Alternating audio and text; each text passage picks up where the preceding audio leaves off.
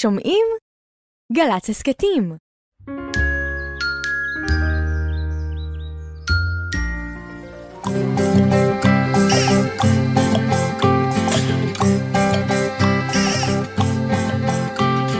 בוקר טוב, בוקר טוב, לכיפות וגם לדוב. בוקר טוב, גם לשמש שמטיילת ברחוב. אין מה למהר, היום אין עבודה. יש זמן לסיפור, זמן לחידה. בוקר, בוקר, בוק, בוק, בוקר, בוק, בוק, בוקר טוב. הלא לילה, הלא לילה, הלא לילה, לילה, לילה, הלא לילה, הלא לילה, הלא לילה, לילה, לילה. זמן לסיפור. זמן לחידה, בוקר בוקר, בוק בוק בוקר, בוק בוק בוקר טוב. בוקר טוב ירדן. בוקר טוב דידי. מה. נשמע? אה, אה. ראית? כן. תעשי עוד פעם. בוקר טוב דידי. זה חגיגי כזה. למה? כי היום, השבוע, חל יום הולדת של מלחין בשם וולפנג אמדאוס מוצרט. וולפגנג? וולפגנג. אמדאוס מוצרט, הוא היה. מלחין שחי לפני הרבה שנים, הוא כבר לא חי. כן. והוא חיבר המון המון המון מנגינות כן. מאוד מאוד יפות כאלה. לתזמורת. כן. וגם לקצת כלים, וגם לכלי אחד, וגם לאופרות ששרים בהם, כמו ששרת קודם. נכון. נכון? נכון, אני אוהב לעשות את זה. נדמה לי שזה מחליל הקסם, נכון? כן, אני חושבת שזאת... אה, מאופרה שקוראים לה חליל הקסם. אני חושבת גם, אנחנו נדבר היום עם אה, רוני פורט, שהוא אה, מלחין ומנצח, שיספר לנו קצת על מוצרט. שכתב מנגינות סוחפות, נכון, מאירות, גם עצובות. אבל, בעיקר אה, יפות ממש, כן. ושהן נכנסות ככה ללב בקלות. אז אה, נעתר פה ושם בענייני מוצרט כן. היום. קדימה. קדימה.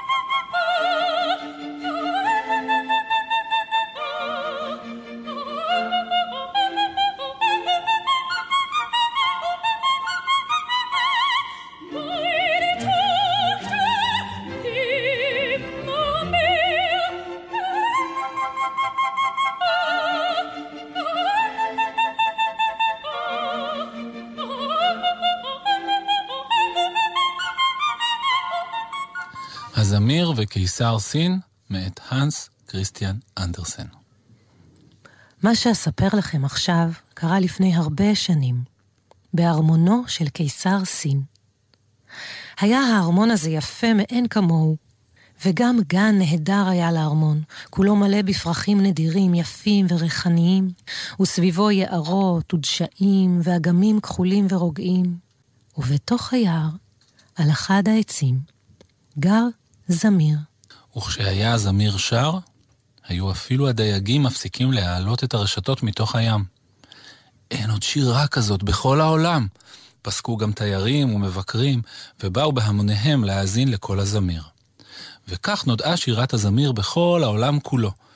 קיסר סין, שהיה גאה בארמונו ובארצו, נהנה מאוד לקרוא את שכתבו אנשים מן העולם הגדול אודות ארצו הנהדרת. אבל יום אחד, בעודו קורא את דברי השבח, הוא פנה אל זקן יועציו ואמר, מוזר מאוד. בכל הספרים ובכל דברי השירה על ארצנו מוזכר אותו זמיר נפלא ומסתורי, ואני לא ידעתי עליו דבר. האם נכונים הדברים הכתובים כאן? האם יש זמיר נפלא כזה בתוך גן ארמוני? אינני יודע, ענה לו זקן היועצים. אבל אם הקיסר יבקש זאת, אלך מיד לברר אם חי זמיר בגן הארמון. או אולי בדו אותו המספרים מראשם. מיד יצאו כל היועצים לחפש את הזמיר, שבקיומו כלל לא האמינו. הם שאלו בתחילה את האנשים החשובים והמכובדים בארמון. אבל איש מן הפקידים הבכירים לא ידע לענות להם. לבסוף, נתקלו באחת ממשרתות המטבח. אה, זמיר, בוודאי, אמרה המשרתת. אני מכירה את שירתו היטב. בכל פעם שאני עוברת ביער, היא ממלאה את ליבי אושר. הסירה המשרתת את צינר המטבח, ויצאה בראש שיירה גדולה לחפש את הזמיר.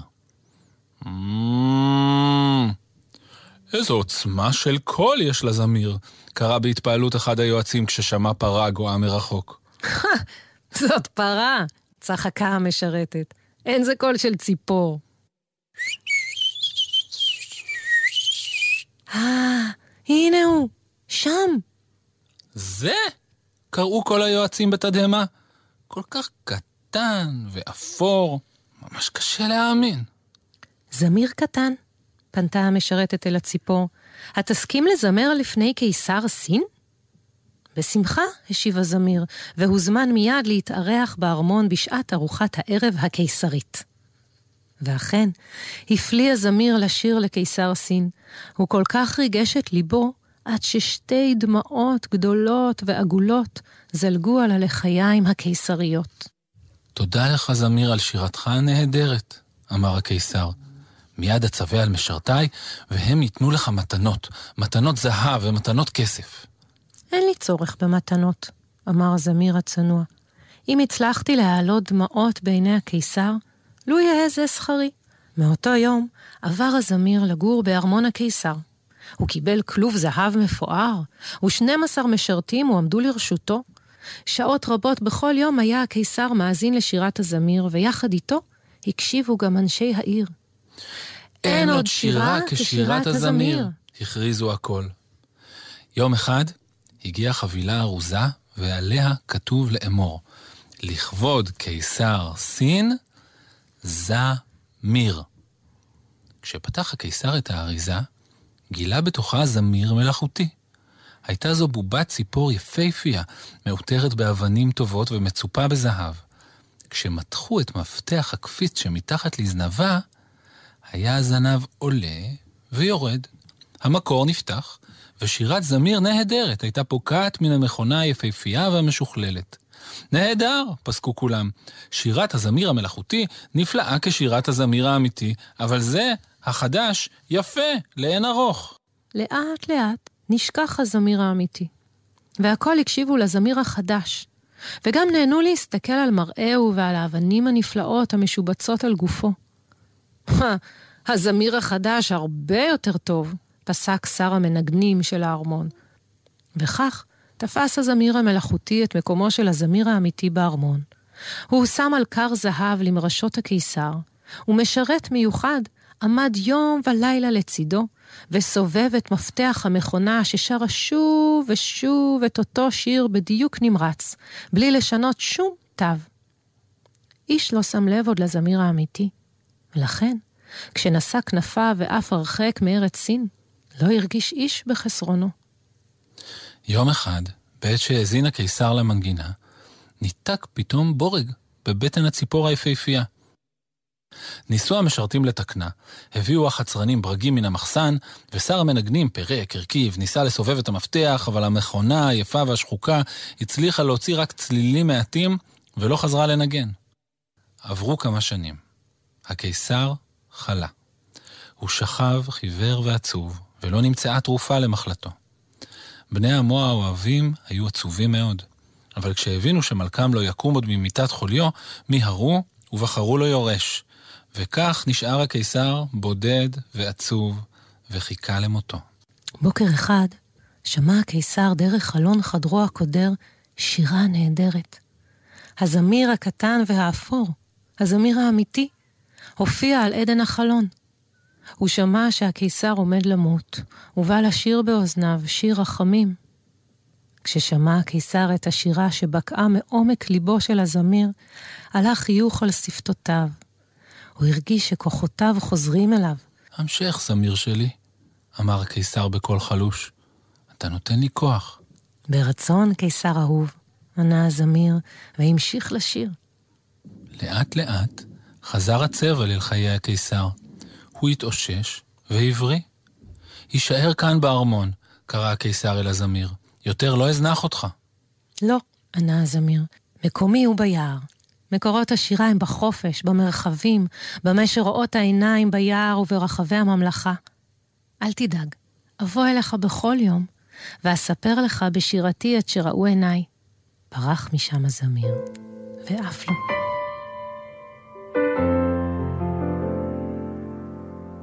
דע לך שכל רואה ורואה יש לו ניגון מיוחד משלו. דע לך שכל עשר ועשר יש לו שירה מיוחדת משלו ומשירת העשבים נעשה ניגון של רועה. כמה יפה, כמה יפה ונאה, כששומעים השירה שלהם. טוב מאוד להתפלל ביניהם, ובשמחה לעבוד את השם, ומשירת העשבים מתמלא הלב ומשתוקק.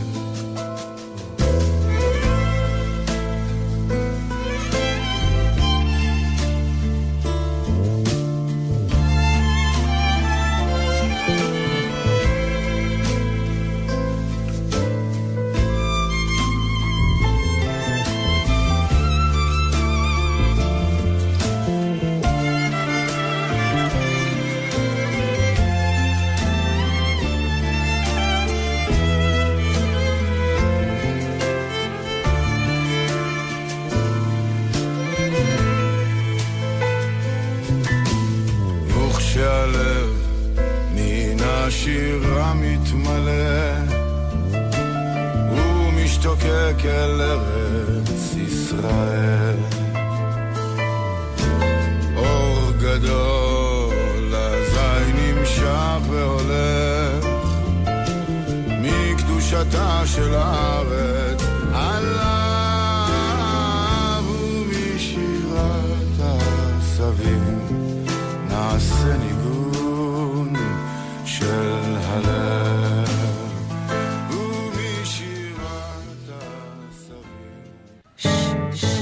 ילד עם סוד, ילד עם סוד, גדול או בינוני או סוד קטן מאוד, ילדה עם סוד, סוד עם ילדה, עוד מעט נדע. עוד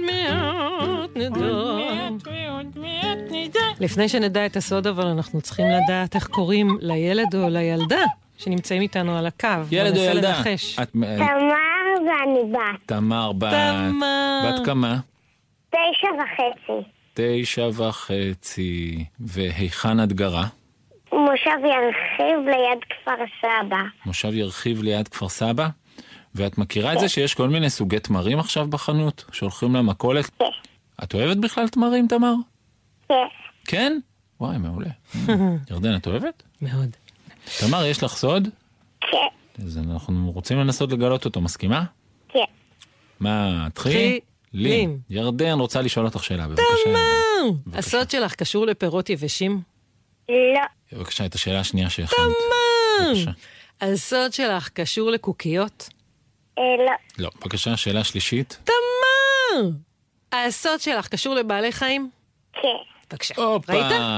שלוש שאלות פיצוח. וואו, עמלת. עמלת על השאלות הרבה, כן. וזה הוכיח את עצמו. אז הגענו למסקנה שזה קשור לחיות. יש לך דינוזאור? לא. את אה, עובדת בשעות אחר הצהריים בגן חיות? לא. יש לך אח דינוזאור? לא. זה קשור אה, למושב ירחיב שאני נמצא ליד כפר סבא? זה חיות מהאזור של ירחיב? כן. הופה. זה, זה חיה ירחיבאית? היא נמצאת כרגע, החיה הזאת. היא בירחיב ברגעים אלה? לא. לא. היא משוטטת? היא זו משוטטת, חיה חיה חופשייה אותה- בחוץ, או שהיא אצלך בבית? משוטטת. משוטטת. ואת ראית אותה? כן. זו חיה שאת ראית, משוטטת, היא חיית בר כנראה. יותר גבוהה מבית? לא. יותר גבוהה מקופסת גפרורים? כן. יש לה שיניים? כן, היא טורפת? חס וחלילה. כן, היא מפחידה? מה, ברור, היא מטורפת. מפחידה? כן. כן, היא כנראה קצת. מפחידה. וואי וואי אוי וואי. בג- כש- בגודל של ספה? לא, בגודל של אה, כלב? לא, יותר קטנה? בגודל של קופסת נעליים נגיד? בערך. חיה, בגודל של קופסת נעליים, עם שיניים, טורפת? טורפת, מסתובבת במושב ירחיב. אתה רוצה לעשות מוזיקה של מתח? גם ככה זה מפחיד כבר. תעשה. יש לי מוזיקה תן לי. לצעקות בהלה. כן, זאת אומרת, כן. כאילו שואלים משהו, נגיד תשאלי משהו. החיה הזאת כן. היא... מבינה? אני יכול להדגיש את הבהלה אם זה טוב, עוזר לך. אם נגיע לקטע של הבהלה. טוב. את ראית אותה ביום או בלילה? ביום. וכשראית אותה, זה היה באופן מפתיע? כן, טוב, זה מוזיקה כן. נכון. וכשראית אותה, את חששת שהיא עלולה לנשוך אותך? לא, אתה צריך גם מוזיקת מוזיקה הרגעה. לאהה? כן. אה, יש לי את זה. ל... אה, אני יודעת, תמר, את ראית שועל. לא, שועל הוא לא טורף. הוא טורף? הוא משקר. הוא אוכל תרנגולות? מה זה לא. טורף? שועל לא טורף, ועוד איך טורף. אה, טורף... יכול לטרוף, אה, חיות ט- קטנות, כן. אולי טן? לא, כריש יבשה? לא, אה, זה חיה מעופפת? כריש יבשה. לא. במה היא מתחילה? באה, באה, גה, מה ההתחלה של המילה שלה? בנה. נע? נע? נחש? אני מפחד לשאול. נחש? נחש? כן, איזה נחש? אה, את ראית נחש? כן. זה הסוד? ספרי, מה, מה יותר מזה? רגע, אנחנו צריכים לגלות איזה סוג נחש? לא מבין בזה. כן, נחש צפה. לא, לא, מזל. נחש אה, זעמן. כן. את מבינה? לא. ידעתי שאת מבינה אתה לא בנחשים. יודע שאני מבינה בנחשים? לא. אני כל היום בחוץ ביער, אני לא אבין במה אני... זה. וואו, את יכולה לתאר לנו איך נראה זעמן? איך הוא נראה? מהשם שלו זעמן. מצב רוח שלו אנחנו כבר יודעים. בדיוק. מצב רוח יודעים, אבל איך הוא נראה? אמן מטבעות, מלא. ובבית שלנו הוא היה די צעיר. הוא היה בבית שלכם, רחמנא ליצלן? הוא היה במחסן, אני והמשפחה שלי רצינו לצאת לים, ואבא שלי הלך למחסן ונתקע שם נחש בדלת. יואו, אז מה הוא עשה, אבא? אה, הוא התקשר ללוכדי נחשים. מהלך נבון. ואז מה קרה? כן, יש אנשים. שהמקצוע שלהם זה ללכוד נחש. כן, הם. באים. הם באים לעזור לכולם. לוכדים גם ל- אותו. גם למבוהלים וגם לנחש. כי הם לוכדים אותו בעדינות אותו. ושולחים אותו לדרכו בטבע, בלי נכון. להציק לו. אז ואז מה קרה? הוא טלפן ללוכד, ו... והלוכד תפס אותו ושחרר אותו בטבע. ואת ראית את אה, ראית הלוכד את הלוכד לוכד את? הנחש? כן. איך איך הוא עשה את זה? ספרי. עם אה, צבת כזה ארוך, שתופסים איתו נכסים, אז הם לא נושכים אותך ואתה שם אותה בתוך הקופסה. יא. ואת עמדת וראית את זה. כן. ואיך הייתה ההרגשה שלך? סקרנית, אה, מפוחדת, מתרגשת. אה, מתרגשת, משועשעת, וסקרנית. מתרגשת וסקרנית, וואו. זה דבר נהדר, איזו טבע- חוויה. טבעות לנחש הטבעות? כאילו רואים עליו זעמן עיגולים? המטבעות. זעמן המטבעות? אני למדתי בחוג שקוראים לו שומרי הגן, איך לזהות סוגי נחשים. חוג טוב, ספרי לנו, אז אם ילדים שלא היו בחוג הזה, נחשים? איך הם יכולים לדעת? לזמן מטבעות יש נקודות על הגב, ולצבע יש זיגזג. נכון. כמו מאוינים כאלה. כן. יפה, אז נכון. את מתעניינת בטבע ו- ולומדת, וזה נשמע לי כיף. כן. בכל אופן, נראה לי שאם פוגשים נחש, לא... כאילו, מה, מה עושים? אם אני פוגש נחש, בוא, תנחי אותי רגע. אם אתה פוגש אותו ביער, אתה פשוט תלך משם בשקט ולא תפריע לו, ואם הוא בבית שלך, אתה יכול לקרוא ללוחת נחשים. יפה, נשמע לי... המלצה טובה ממש. עצות מצוינות. היה ממש תענוג לשוחח איתך, תמר. תודה. את רוצה לסיום לעשות איתנו צעקת בהלה? כאילו סתם, בשביל הכיף, כן. רוצה? יאללה, מוכנה? שלוש ארבע... ו... וואי, זה היה כיף. טוב, שבת שלום, שבת חמודה. שלום. תודה, ביי. ביי ביי.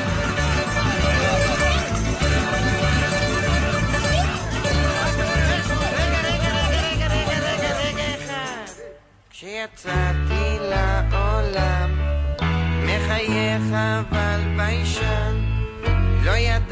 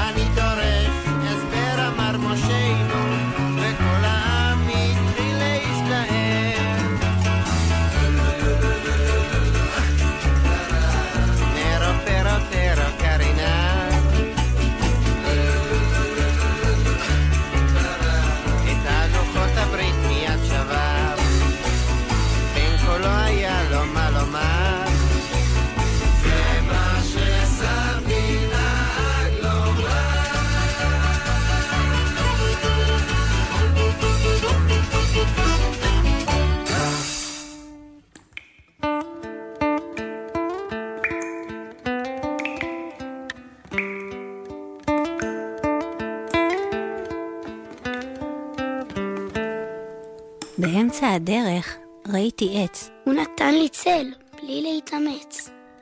מתחת לשמש גיליתי גב. קפצתי אליו בשביל להתרטב. כשהיה לי חם והשמש צרבה, רוח טובה באה נשפה. אי שם בדרך, בנווה המדבר, עצרתי לנוח, כתבתי את המר. כשהדרך ערכה ועבדה במרחב, את הלילה העיר לי לפתע כוכב. לבסוף הגעתי צמא עד לכאן. כמה טוב שמצאתי את המעיין.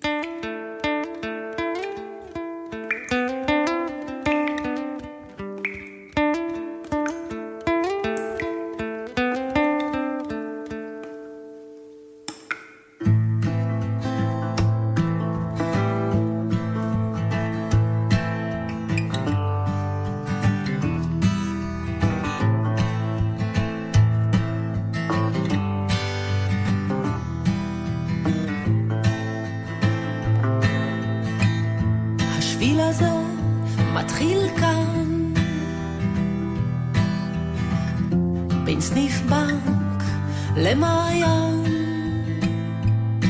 לא סלול, לא תמיד מסומן.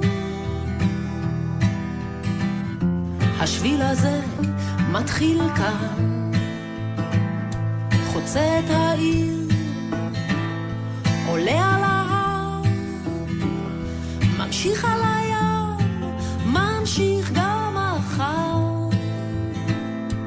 חותך באוויר, בין אנשים, יוצא אל האור, לחיים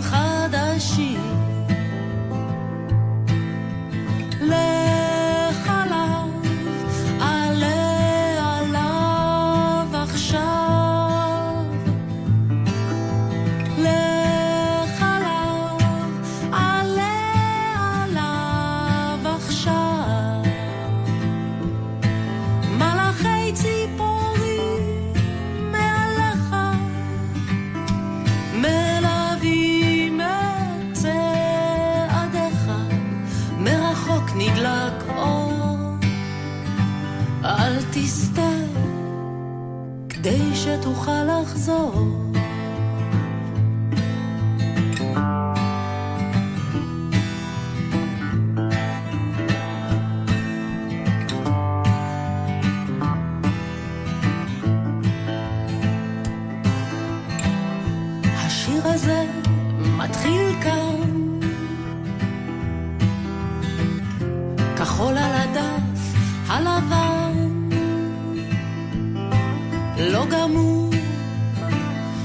תמיד מכוון. השיר הזה מתחיל כאן, חוצה את העיר, עולה על ההר. ממשיך על הים, ממשיך גם מחר. חותך באוויר, בין אנשים, יוצא אל האור, לחיים חדשים.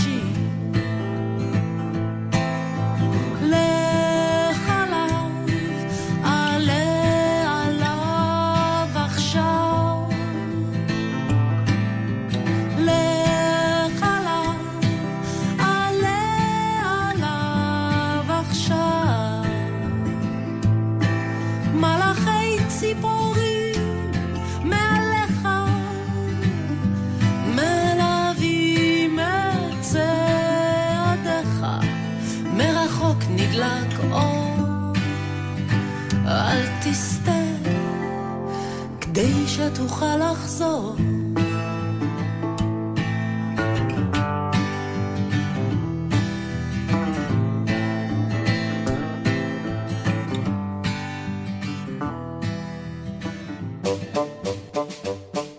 רוני, רוני, רוני, רוני, רוני, רוני, רוני, רוני, רוני, רוני, רוני, רוני, רוני, רוני, רוני, רוני.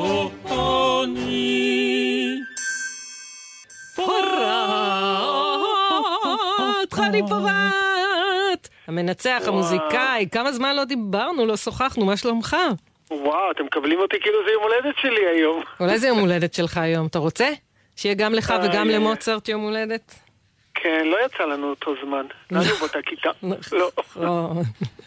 איי, איי, איי, אבל איזה כיף שיש את מוטה. איזה כיף להיפגש איתכם, מלא זמן לא נפגשנו. נכון. מה תספר לנו היום? לכבוד יום עם ההולדת. של מוצרט? נכון. כן. 267, חבר'ה, ילד גדול מאוד. וואו. כן. לפני שמספרים על מוצרט, אולי נשמע קצת מוצרט. מה, הוא מספר הכי טוב על עצמו במוזיקה שלו. אבל כבר אני אומר, לפני שנשמע אה, את הקטע שנפתח איתו, לכבוד יום הולדת שלו נעשה לו הפתעות, רק דברים מיוחדים שלו.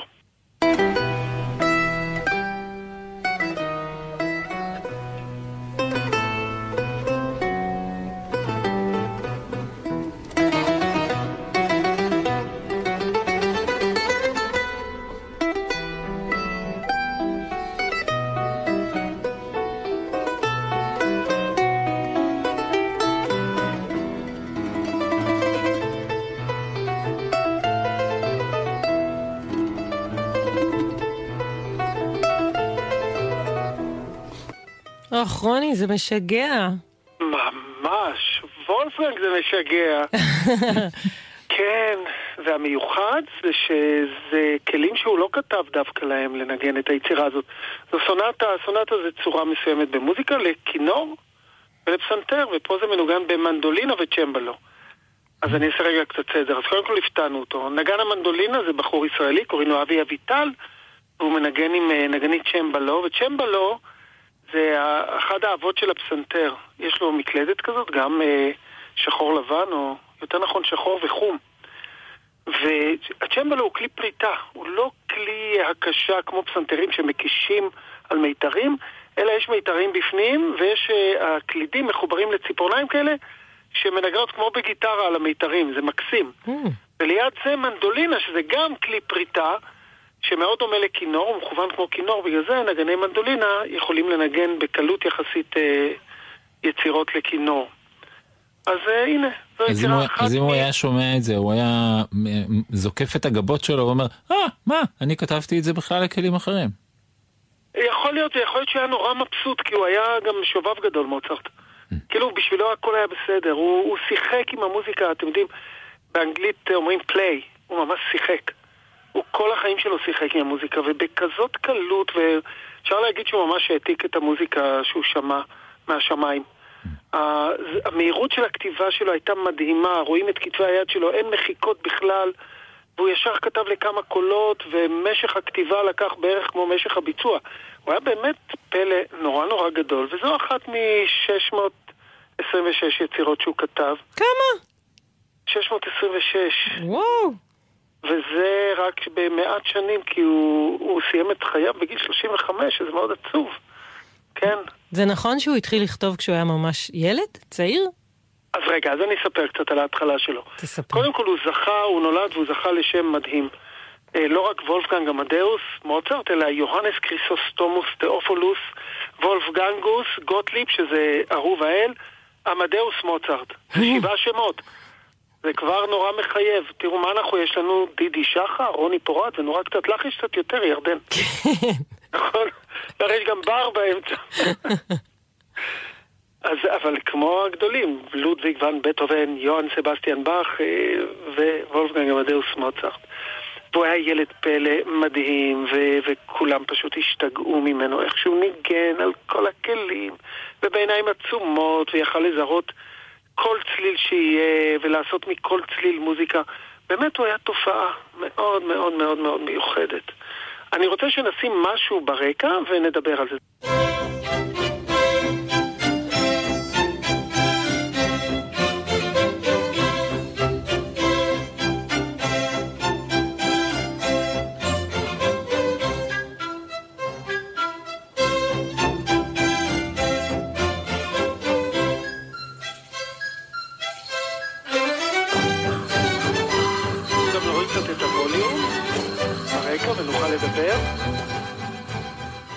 ברקע מתנגנת בקצב איטי למדי אה, סימפוניה שקוראים לה סימפוניית הצעצועים שאבא של מוצרט כתב לו בתור מתנה.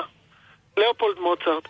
אז ביצירה הזאת יש תזמורת של מיתרים ויש כל מיני צעצועים שאנשים מנגנים עליהם, תוף מ- מפח או היום מפלסטיק, וזה משרוקית וצפצפה ו... אה, מים כזאת. אז אבא שלו גם היה כותב מנגינות? אז אבא שלו כתב מוזיקה, אבא שלו היה מלחין נהדר, אבל uh, גם לשמחתו וגם לרוע מזלו כמלחין, הבן שלו היה קצת uh, יותר מוכשר. אז הוא באמת מתישהו uh, הפסיק להלחין, או אולי המשיך להלחין, אבל uh, השקיע בבן שלו, והוא באמת היה uh, ילד פלא, אולי זה הדוגמה הכי גדולה לילד פלא בהיסטוריה של המוזיקה. אז uh, זאת ההפתעה השנייה שנתנו לו. ועכשיו אנחנו נשמע עוד יצירה שהיא קשורה באמת קצת לחיים שלי ו- ולמוצרט. אני הרבה שנים מסתובב עם קונצרט שקוראים לו וולפגן קופץ לביקור, שבעצם מוצרט מופיע ומקבל אה, שעה נוספת הזדמנות לבוא לעולם הזה, לראות מה קרה ב- בעולם המוזיקה בינתיים. ולמזלי זה, הוא מגיע לקונצרט שלי, וזה קונצרט לילדים כמובן, לכל המשפחה. והוא מלחין מוזיקה במקום, והוא, ואני מכיר, ואנחנו מכירים אותו דרך השיחות שלי איתו. והוא משנה לי את המוזיקה הלא כל כך מוצלחת שאני משמיע שם והופך אותה למוזיקה מוצלחת.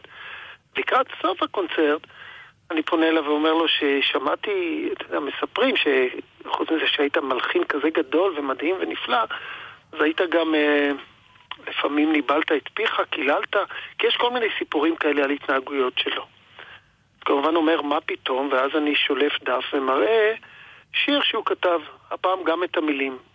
שיר בצורת קנון. קנון זה שיר כמו, אתם יודעים מה זה קנון? כן, כמו מי מיילל גבורות ישראל, או מי ימלא גבורותן. בדיוק, כשיש מנגינה אחת ומתחילים אותה ב... כמו במרוץ שליחים, אחד אחרי השני.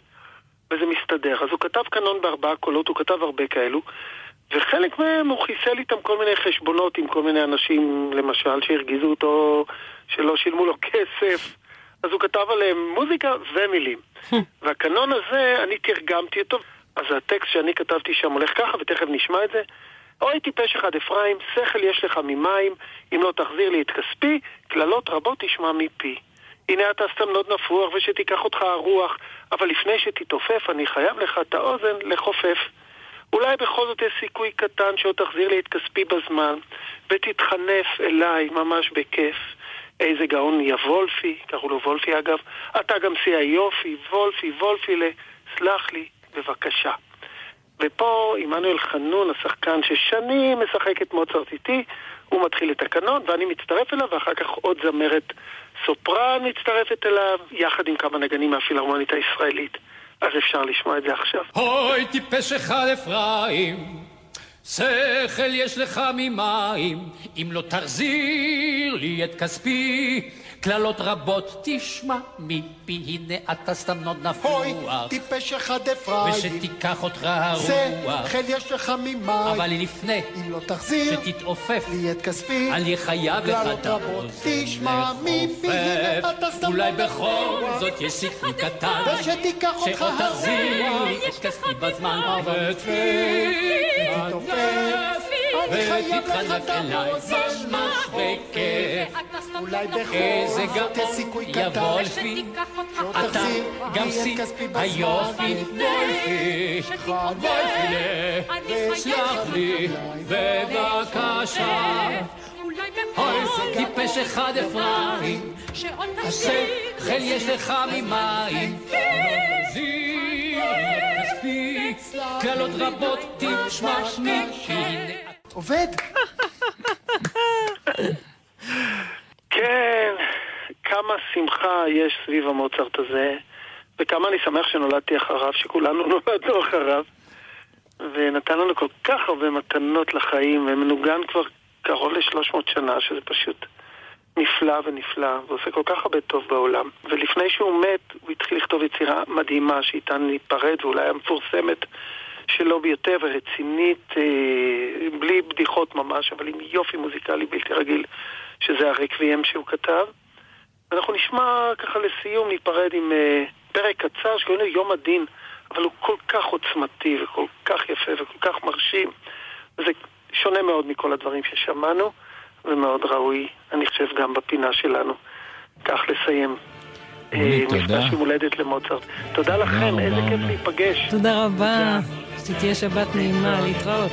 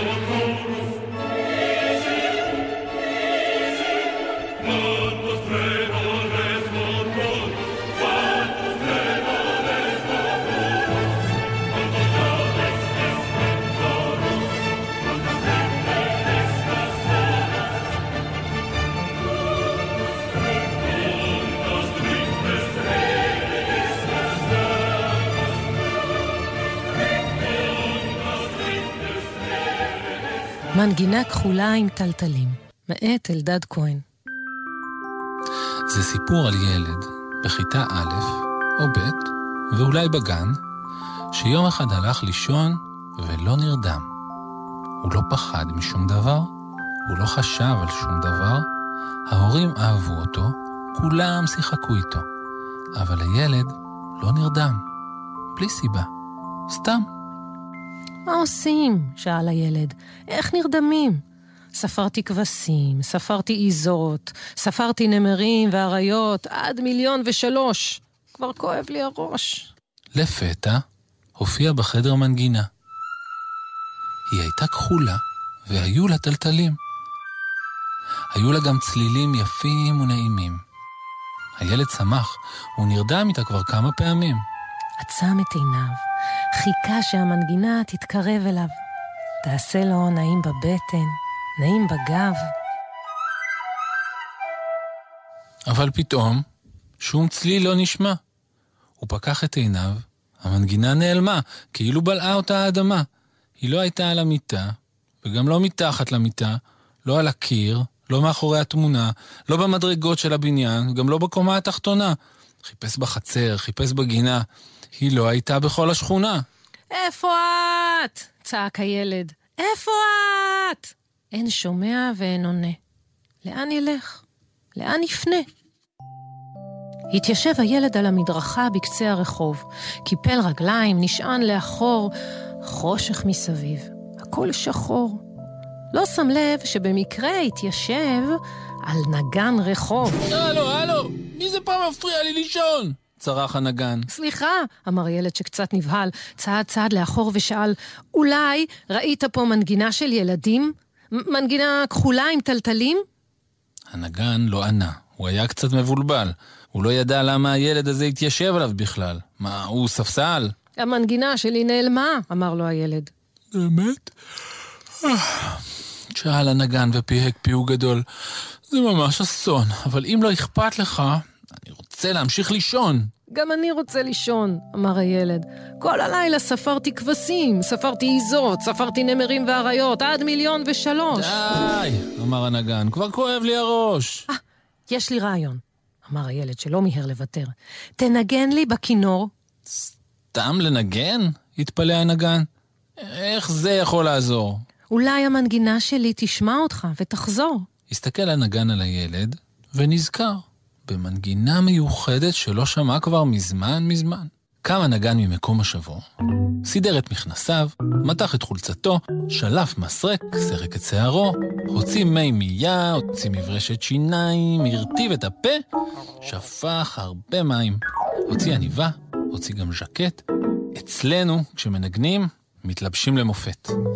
הניף את הקשת, נשם פעמיים, ויצירה שלמה בקעה לו מהידיים.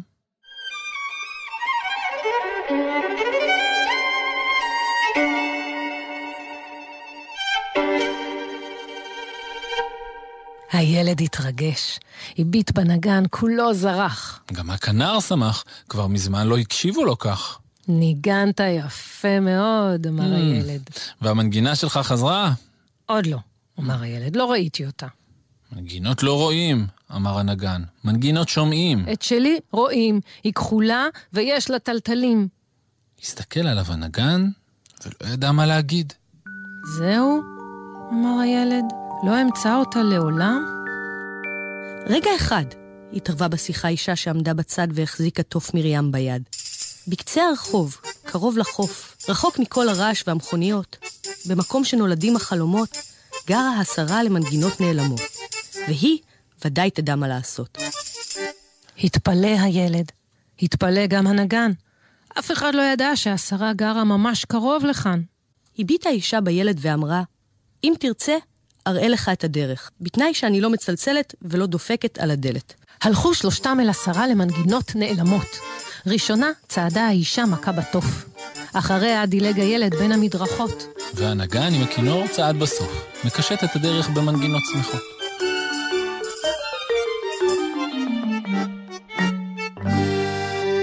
הבית של השרה היה מיוחד מאוד, עם גג עגול, חלון כחול, שתי ציפורים מימין ומשמאל, פעמון זהב גדול ודלת יפה בצורת מפתח סול. צלצל הכנר בפעמון.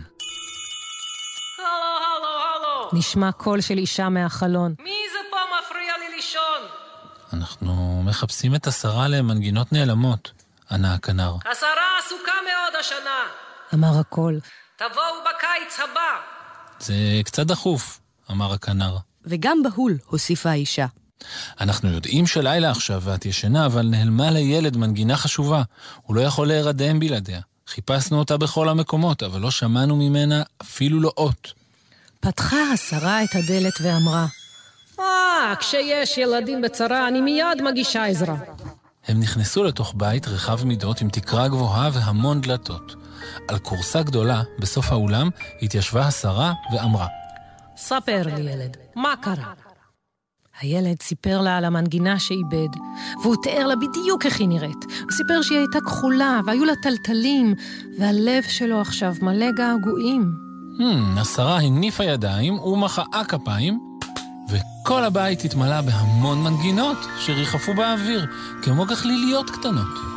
מנגינות ירוקות וסגולות, מנגינה שדומה לבקבוק, ומנגינה אחת שדומה לעגלה של תינוק, אבל בדיוק. ומנגינה אחת בצבע לבן, דומה לגבינה, שלא אכלו מזמן. ומנגינה ירוקה מארץ רחוקה, ומנגינה אדומה עם שרשרת צהובה. ומנגינה חומה, שנראית ממש כמו לביבה.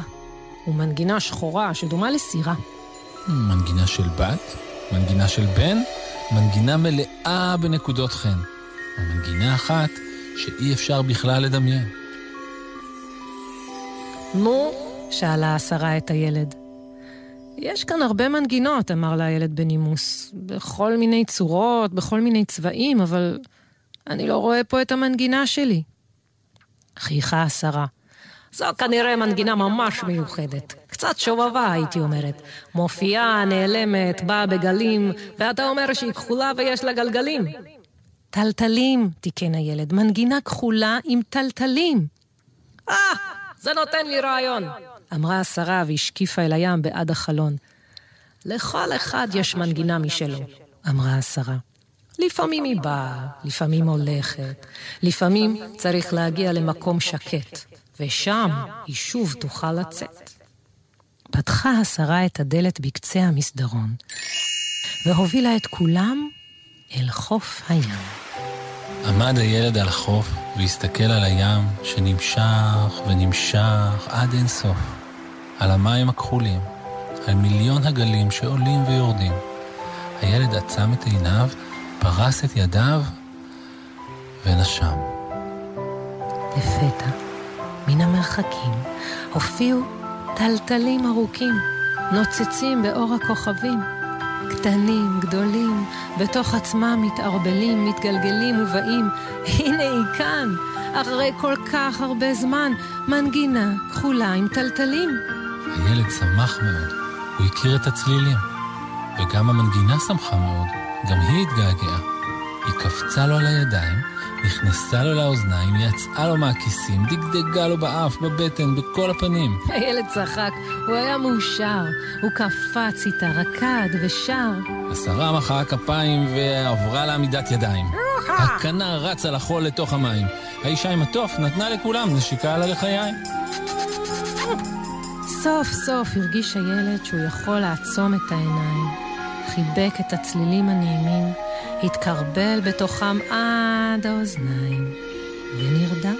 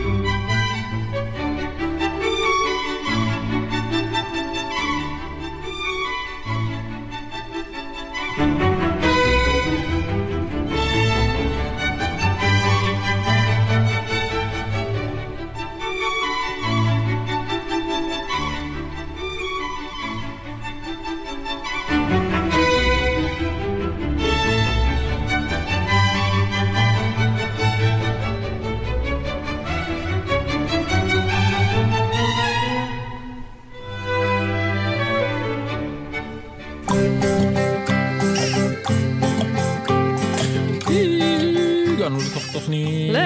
לסוף התוכנית הגענו. נורא מהר אנחנו מגיעים לסוף התוכנית. רק היא מתחילה, וכבר מרגיש לי שהיא מסתיימת. כן, אבל זה גם בגלל שהיו בה ענייני מוצרט היום. כן? כן, בגלל שנראה לי שהנוכחות של המוזיקה שלו היא כאילו מעלימה את הזמן. Hmm, כאילו, אם אתה ממש ממש נסחף בתוך המוזיקה, כן. כאילו הזמן הוא, הוא פתאום, נכון. הוא אחר כזה, נכון? כן, כן, הוא עובר ולא אליו. כל כך אה, מרגישים אותו. אז אולי זה גם בגלל זה עבר לך מהר. נשמע לי נכון שאתה צודק. כן, זה יכול להיות. זה מאוד מאוד יכול להיות. בוא נגיד תודה למי שיצר את התוכנית הזאת, אה, למפיקות ולאורחות שלנו, אה, נטע קיוויתי ותמרה דהן. רוצה להגיד להם תודה. במוצרטית? אני לא יודע. תודה רבה. אתה יודע. תודה לטל בלחרוביץ' שאיתר את הסיפורים. תודה תודה לשחר סיטנר על החברות והייעוץ. ומי שרוצה להשתתף, נגיד, לשלוח לנו, או... סיפור. או... חי. דה. או בדי. חה. או שי. או... או להשתתף באחת הפינות. רוצה להשתתף באחת הפי. נות. הוא כותב לה. כתובת. ה. באה. קידס. שטרודל. ג'י אל זה נקודה סיום נקודה אייל. שטרודל ג'י אל זה נקודה סיום נקודה אייל. אם היית יכולה לבחור להשתתף באופרה, היית רוצה להיות זאתי ששרה למעלה או זה ששר למטה? כאילו, יש גברים ששרים.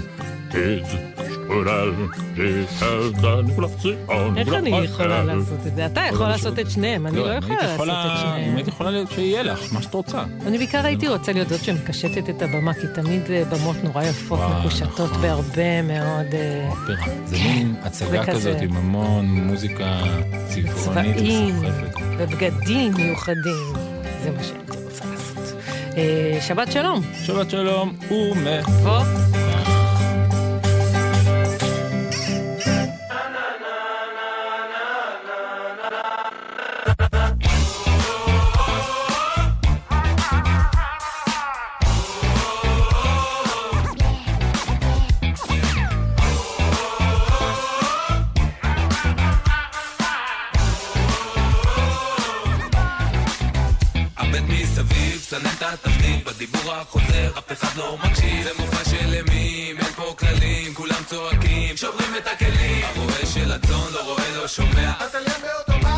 מרגיש דבר, הזמזום בכוורת, הפך דבש לחומץ, תחזיקו חזק, נחיתת אונס.